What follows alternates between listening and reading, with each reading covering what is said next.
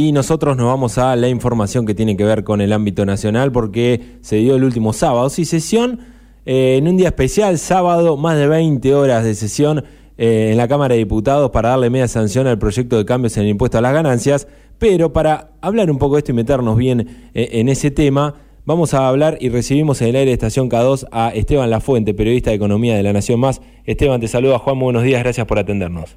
Hola Juan, ¿cómo estás? ¿Todo bien? Bien, todo bien. Bueno, fueron semanas de negociaciones, de discusiones y una sesión muy larga para esta aprobación, digamos, este proyecto de cambios en el impuesto a las ganancias que tiene algunos puntos interesantes, ¿no? Así es, sí, fueron como decíamos, semanas de negociaciones donde el foco era, bueno, a ver qué modificaciones tiene un texto que a priori ya generaba consenso entre todos los bloques. Es un contexto en el cual, si vienen las elecciones, y era muy difícil para todos los bloques oponerse a una medida que baja impuestos en definitiva y que le permite a los beneficiarios un impacto positivo en el bolsillo. Claro. Por eso es que generó consenso rápidamente la iniciativa de Sergio Massa entre el oficialismo neoliberal y después la oposición, que también planteó algunos cambios, y finalmente después de todo este proceso que tuvo su dictamen, se analizó, o sea, como comentaste, se trató en el Congreso, en diputados, el fin de semana, una cuestión bastante particular y extraña también, ¿no? Sí. Y terminó aprobando una medida que básicamente lo que propone es que durante este año queden exentos del pago de ganancias los salarios brutos por debajo de 150.000 pesos, este es de bolsillo alrededor de 124.000 pesos por mes. Bien. Que de acuerdo a cuánto es el salario, cuánto es la carga que pagaba por ganancias hasta entonces, este año va a tener un alivio de entre 300 y hasta algunos casos alrededor de 9.000 pesos por mes, más o menos la cuenta que se hace, justamente por el impacto de estar exentos del pago de impuestos a las ganancias, y el dato también es que es retroactivo a enero, es decir que va a haber devoluciones de todo lo que se pagó de ganancias en los meses anteriores de este año. Bien, esto ahora bueno pasa a senadores, que la idea es empezar ya a tratarlo en comisión a partir del día de mañana, pero se espera que para el próximo mes de abril, para los próximos días, ya pueda estar aprobado y que ese beneficio lo empiecen a recibir a partir del próximo mes, ¿no? Así es, sí, porque rápidamente, como o sea, detrás es una cuestión también política, un poco demagógica, hay que decirlo, porque el gobierno lo que plantea es beneficiar a la clase media con esta medida. Seguramente en el Senado también tenga los consensos entre el oficialismo y la oposición, pero cuando analizás la medida, lo que termina haciendo es una baja de impuestos también a salarios que están entre el 10% de los salarios más altos. En una economía en crisis, los que tienen trabajo y tienen salarios altos y pagan ganancias van a ser los beneficiados por esta medida de baja de impuestos. Uno puede plantear, bueno, es la mejor forma de hacer una medida redistributiva para impulsar el ingreso y demás. Bueno, será cuestión de eventualmente discusiones, ¿no?, de más allá de la noticia en sí, pero sí es una medida que tiene alivio en los trabajadores que van a dejar de pagar el impuesto, y que tanto para el oficialismo como para la oposición es muy difícil en un año electoral ponerse en contra de una medida así. Claro.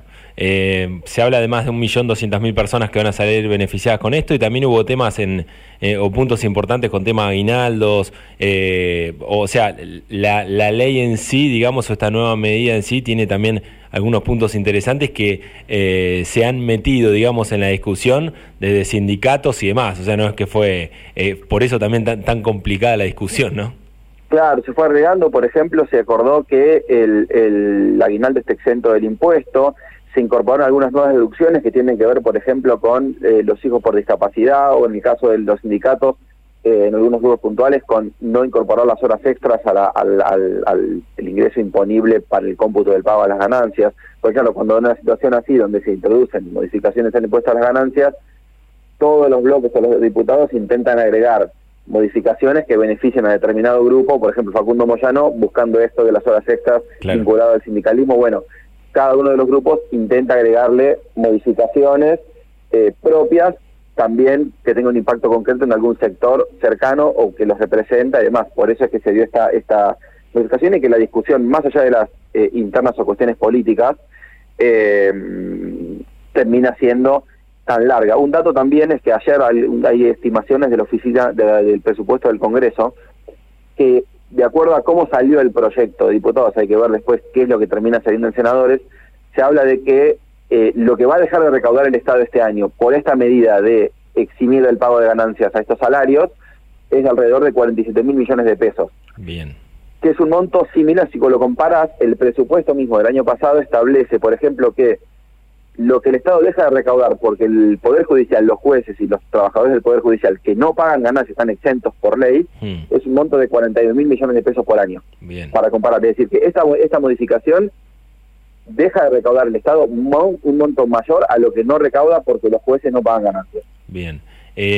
Podemos esperarnos, porque vi alguna noticia que con respecto a esto que acabas de mencionar vos, una idea de que sí empiecen a hacerlo, hay que ver cómo avanza, pero que en el Senado podamos tener algún cambio medio grande o rotundo de esto, o que puede llegar a ir bastante, digamos que salga bastante fácil por también la presencia del Frente de Todos, ¿no? en el Senado.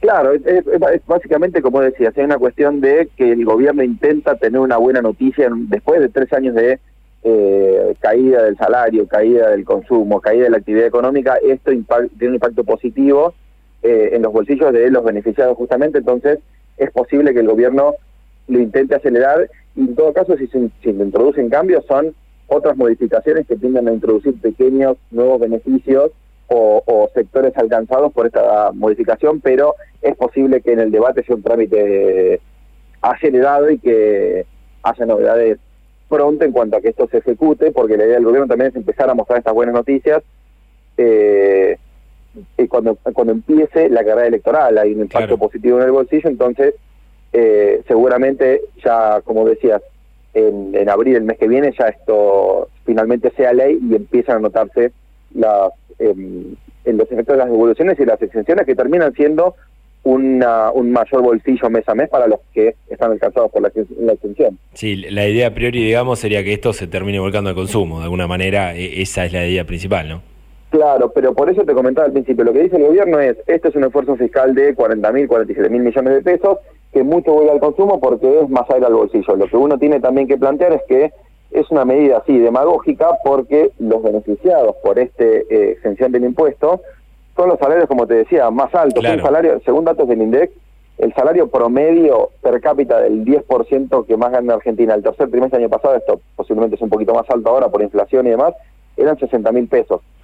Con lo cual, los salarios beneficiados por esta exención son los salarios realmente altos. Uno puede decir, bueno, es justo que paguen ganancias o no, porque si la inflación no ajusta los mínimos imponibles y las escalas, salarios que hace algunos años no pagaban ganancias, hoy sí, y esa es una otra discusión. Pero al devolverle parte de su ingreso a estos salarios, el gobierno apuesta a que haya mayor consumo. Ahora bien, estos salarios, que son los más altos, ¿tienen realmente la necesidad de consumir todo o tienen hasta incluso antes margen de ahorro? Lo que plantean algunos es, ojo, porque este extra puede servir, por ejemplo, para atesoramiento o para ahorrar en dólares y eso presionar la brecha cambiaria, por ejemplo. Bueno, son cuestiones que, en todo caso, habrá que ver cómo termina impactando los beneficios en esta exención impositiva en el segmento de población que, repito, hoy es el de los mayores ingresos en el país. Bien. Esta nueva medida que se espera que sea únicamente por este año, porque mencionaste este año, y se espera que se vuelva a tratar o que quede fija. No, si eventualmente se trata, tiene que hacer estos cambios, porque lo que plantea esto es ni siquiera cambiar el mínimo imponible, es eximir el pago de ganancias. Claro. Y mantienen las escalas como están vigentes en la ley, y que eventualmente no aplicaría hacia adelante. De hecho, se introdujo una modificación en el proyecto para que el salto entre el nuevo piso ese de 150.000 pesos no sea tan brusco entre el que no está eximido del impuesto y el que gana por encima de esa cifra y tiene que pagar toda la escala completa. Es un salto muy brusco en ese límite que se trazó, y por eso se van a introducir como valores que van subiendo como para que el impacto no sea tan alto. Lo cierto es que también el gobierno está trabajando por fuera de esta ley puntual que impulsó Sergio Massa, una reforma impositiva que incluiría una simplificación, otro tipo de cuestiones vinculadas al IVA y a ingresos y a otros impuestos, y que donde se espera que se introduzcan también modificaciones a los impuestos como ganancias, que son, empezando entre los principales que ganan, como el IVA, una seguridad ciudadana, bueno, un montón de impuestos. La idea es que, por lo menos del gobierno que viene trabajando el ministro Guzmán desde el año pasado, es una reforma impositiva, como suele ocurrir con muchos gobiernos que cuando están en el poder plantean, entre otras cuestiones, leyes que cambien el sistema impositivo. Bueno, habrá que ver, todavía no hay precisiones ni novedades con eso, pero en el transcurso del año es posible que sí lleguen al Congreso.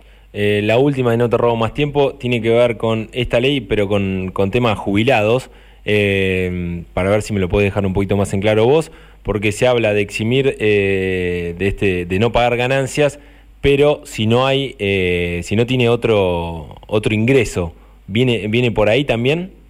Claro, lo que se trabajó en este contexto con los jubilados fue elevar el mínimo desde a partir del cual eran 6 horas, son hasta 8 jubilaciones mínimas. Esto es alrededor de 164.500 pesos, un montón, por ese orden, porque también lo que se había criticado en un principio es, bueno, ¿cómo impacta esto en el bolsillo de los jubilados o cómo los cambia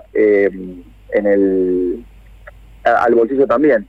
El tema es que en este contexto hay, por ejemplo, también se introducen algunas cuestiones vinculadas con el requisito de la deducción en el caso de jubilados para quienes están pagando ganancias, y como decís vos, sí está el tema de que no tiene que ser alcanzado también por otro ingreso, porque sin esto termina modificando el beneficio de la exención que se introdujo o que se propone introducir con la ley.